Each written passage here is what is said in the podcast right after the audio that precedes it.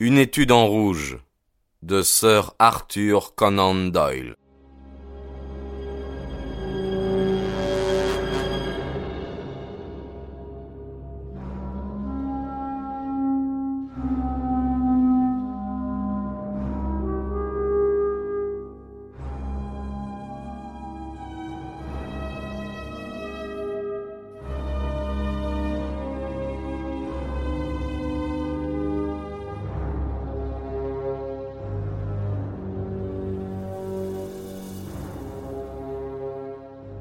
Chapitre 8 La Grande Plaine salée Au nord-ouest des États-Unis, de la Sierra Nevada, du Nebraska et du fleuve Yellowstone au nord jusqu'au Colorado au sud, s'étend un désert aride qui a pendant de longues années barré la route à la civilisation.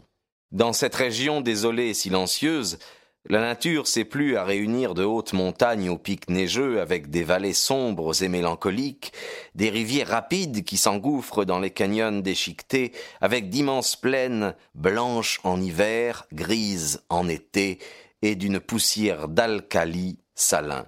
Mais tous ces paysages offrent au regard le même aspect dénudé, inhospitalier et misérable.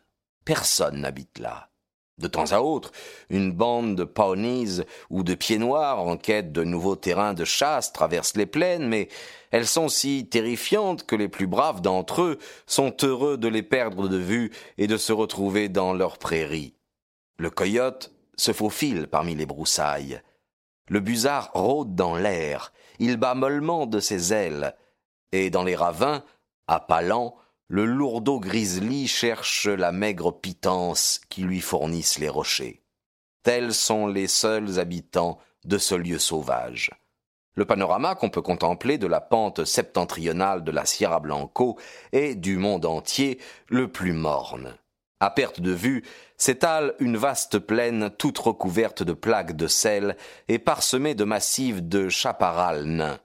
Et dans tout cet espace, il n'y a aucun signe de vie, nul oiseau dans le ciel bleu acier, nul mouvement sur le sol terne.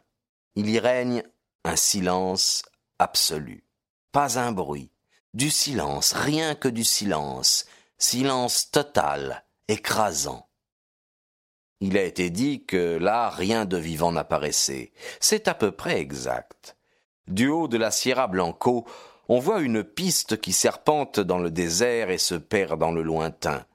Des roues y ont creusé des ornières et de nombreux aventuriers y ont laissé l'empreinte de leurs pas.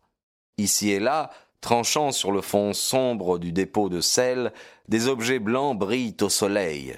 Ce sont des ossements, les uns de grande dimension et grossièrement taillés, les autres plus petits et plus délicats.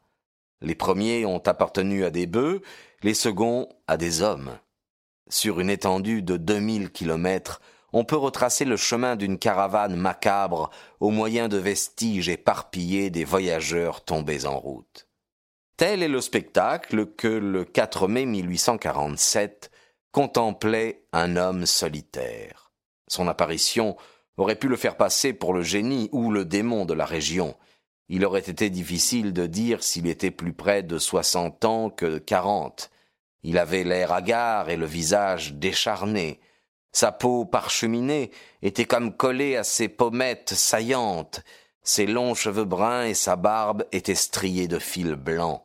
Ses yeux, enfoncés dans leur orbite, brillaient d'un feu étrange, et la main qui serrait son fusil était d'une maigreur squelettique. Il s'arc-boutait sur son arme, mais sa haute taille et la charpente de ses os dénotaient une constitution robuste et nerveuse. Seul son visage hâve et ses vêtements flottants lui donnaient un air de décrépitude. Péniblement, il avait descendu le ravin et gravi ce monticule, dans le vain espoir de trouver de l'eau.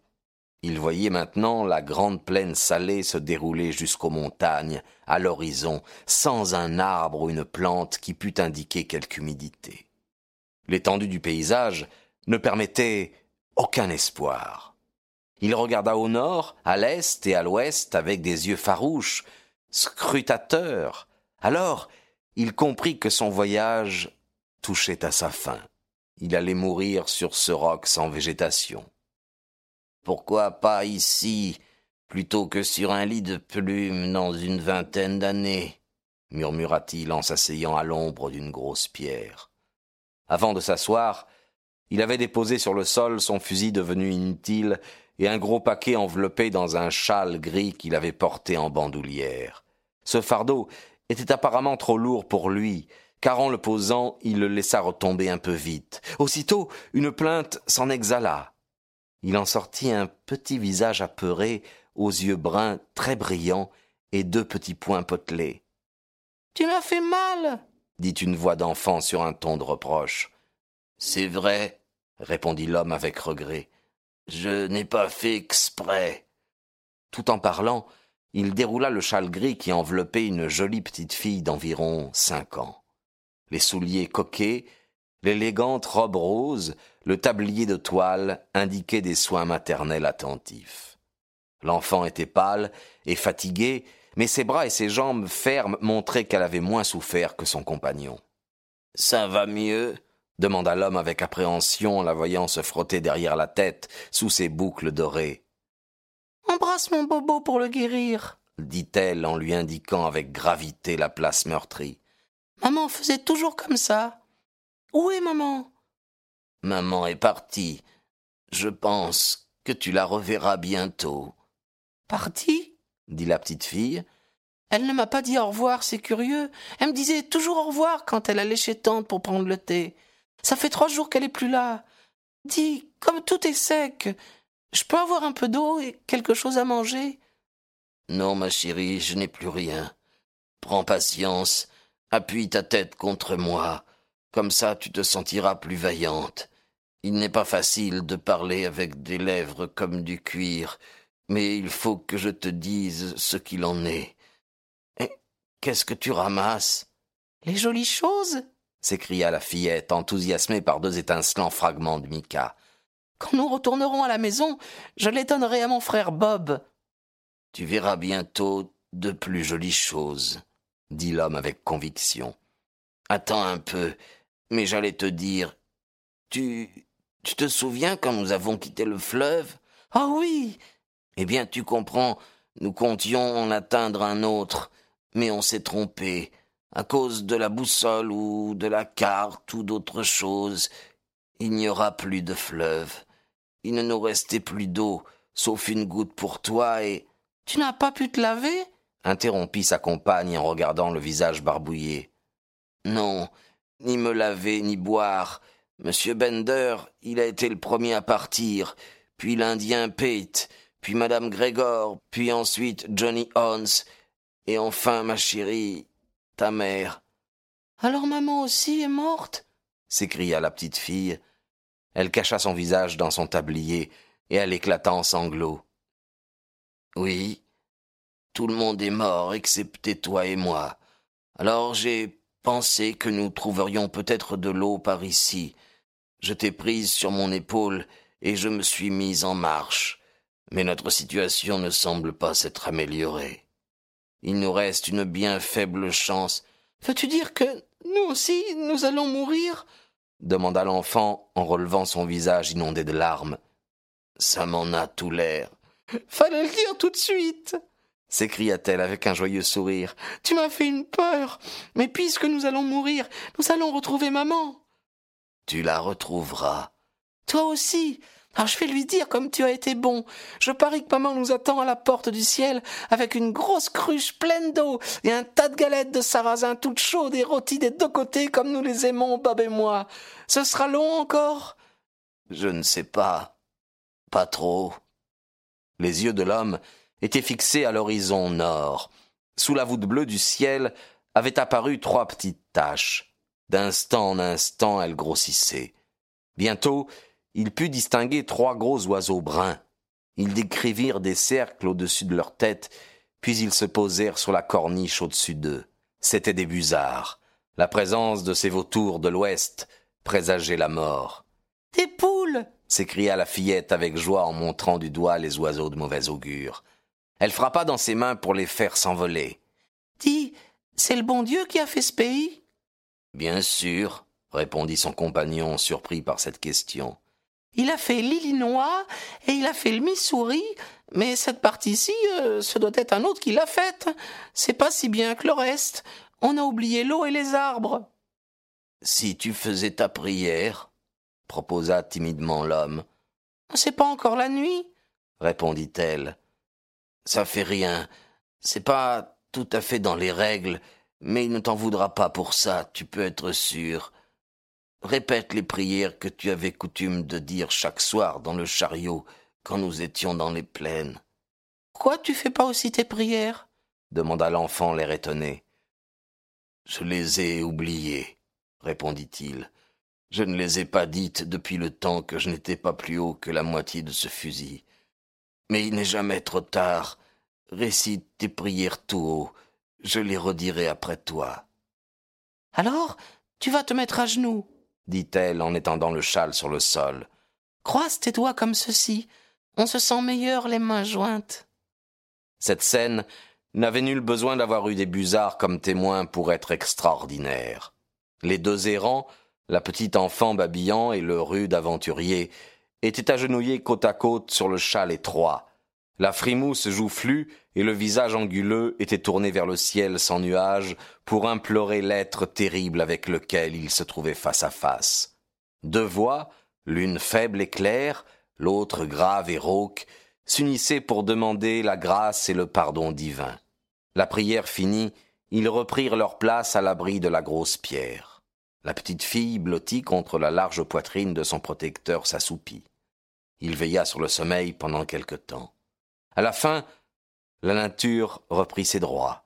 Il ne s'était accordé ni repos ni sommeil depuis trois jours et trois nuits. Ses paupières descendirent lentement sur ses yeux fatigués, et la tête s'inclina de plus en plus sur sa poitrine. La barbe grisonnante se mêla aux cheveux dorés. Il s'endormit à son tour, du même sommeil que sa petite compagne, profond et sans rêve. S'il était resté éveillé une demi-heure de plus, il aurait vu un spectacle inattendu. Au loin, tout à l'extrémité de la plaine salée, à peine distinct du brouillard, un nuage de poussière s'éleva et grandit peu à peu. Seul un grand nombre d'êtres en mouvement pouvait en soulever un semblable. Il aurait pu s'agir d'un de ces énormes troupeaux de bisons qui broutent les prairies, mais le lieu était par trop aride pour qu'il en pût être question. Quand le tourbillon de poussière se rapprocha du rocher solitaire où dormaient nos deux voyageurs égarés, il laissa entrevoir des chariots couverts de toiles et des cavaliers armés. C'était une grande caravane en route vers l'ouest. Et quelle caravane Elle se déployait du pied des montagnes jusque par-delà l'horizon.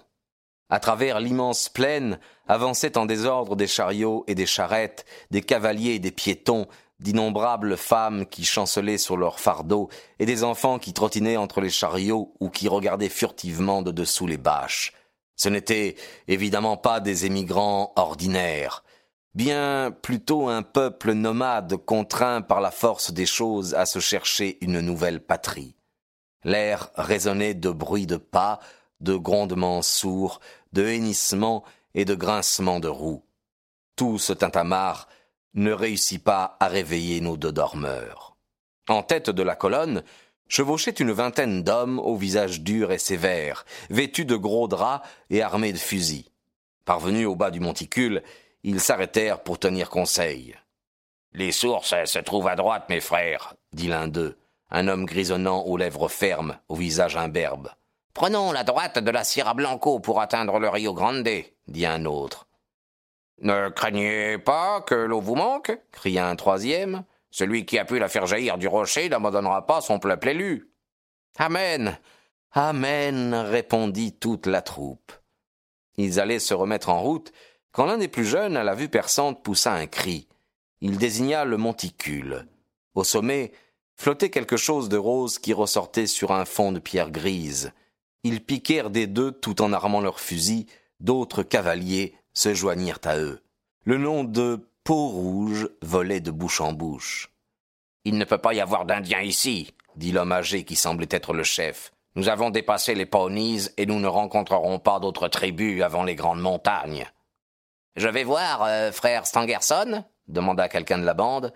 J'irai aussi, j'irai aussi, ouais, ouais, ouais, j'irai aussi, s'écrièrent une douzaine de voix. Descendez de cheval, nous vous attendrons répondit l'homme âgé. Le temps de le dire, les jeunes gens avaient sauté à terre, attaché leurs chevaux, et ils s'étaient mis à gravir la pente escarpée. Ils avançaient rapidement et sans bruit, avec la confiance et la dextérité d'éclaireurs exercés. D'en bas, on les vit sauter de roche en roche, puis leurs silhouettes se découpèrent sous le ciel. Le jeune homme qui avait donné l'alarme marchait en tête. Les autres le virent lever les bras en l'air en signe de surprise. Et quand ils le rattrapèrent, ils éprouvèrent la même sensation devant le tableau qui s'offrait à leurs yeux. Sur le petit plateau qui couronnait la colline, se dressait une pierre énorme au pied de laquelle gisait un homme de haute taille, à la barbe longue, aux traits durs, d'une excessive maigreur.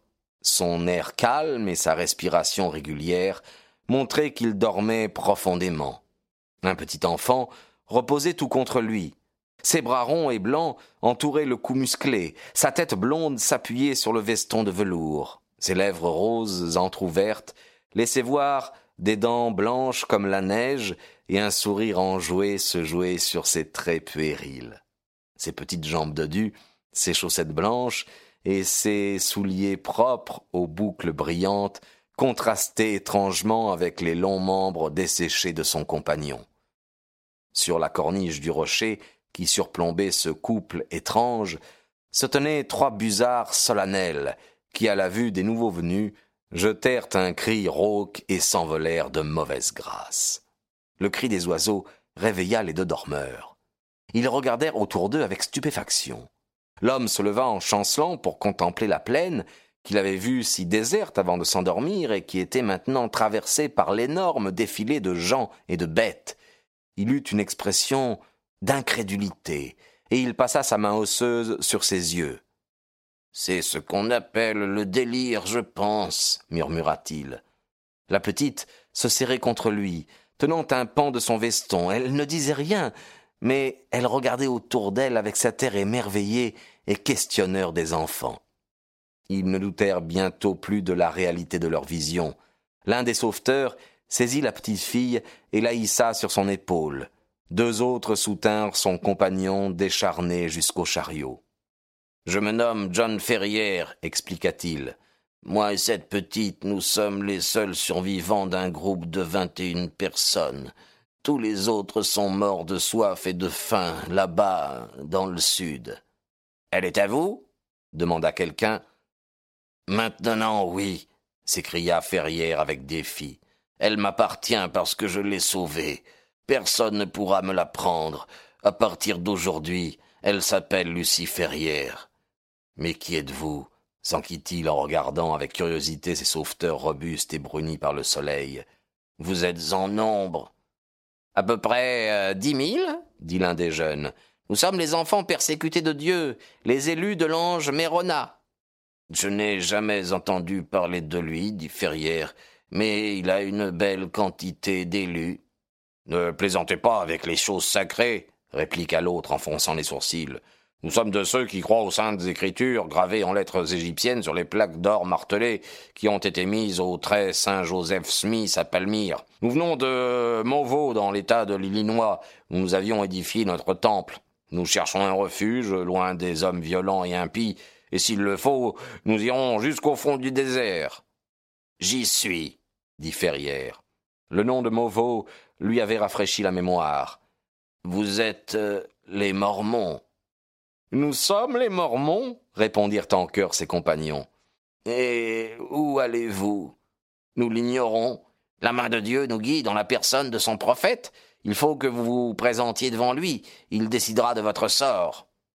Ils avaient atteint le pied de la colline. Une troupe de pèlerins les entoura. Des femmes au visage pâle, à l'air soumis, des enfants vigoureux, rieurs, des hommes au regard inquiet mais sérieux, de surprise ou de pitié, ils s'exclamèrent à l'envie en considérant les deux étrangers, l'un si misérable et l'autre si jeune. Leur escorte s'arrêta devant un chariot d'un faste voyant. Il était attelé de six chevaux, alors que les autres n'en avaient que deux, quatre au plus. À côté du conducteur était assis un homme qui ne paraissait pas avoir plus de trente ans, mais sa tête massive, son air résolu, étaient ceux d'un chef. Il lisait un livre à couverture brune. qu'il mit de côté à l'approche de la foule. Il écouta le récit qui lui fut fait, puis il se tourna vers les deux rescapés. Si nous vous prenons avec nous, dit-il avec gravité, ce ne peut être qu'en tant que nouveaux adeptes de nos croyances. Nous ne voulons pas de loups dans notre bercail. Si vous deviez être parmi nous comme le ver dans le fruit, il vaudrait mieux laisser blanchir vos eaux dans le désert. Acceptez-vous nos conditions M'est avis que je vous suivrai à n'importe quelle condition, dit Ferrière avec une telle énergie que les graves anciens ne purent réprimer un sourire. Le chef resta impassible. Emmenez-le, frère Stangerson, dit-il. Donnez-lui à boire et à manger. Occupez-vous de l'enfant. Vous aurez la tâche de lui apprendre notre sainte croyance. Nous avons assez tardé. En route. À Sion, à Sion. À Sion, allez, en avant, à Sion crièrent les Mormons. Ces mots passèrent de bouche en bouche et se perdirent au loin dans un murmure confus. Il y eut des claquements de fouet et des grincements de roues. La caravane s'ébranla.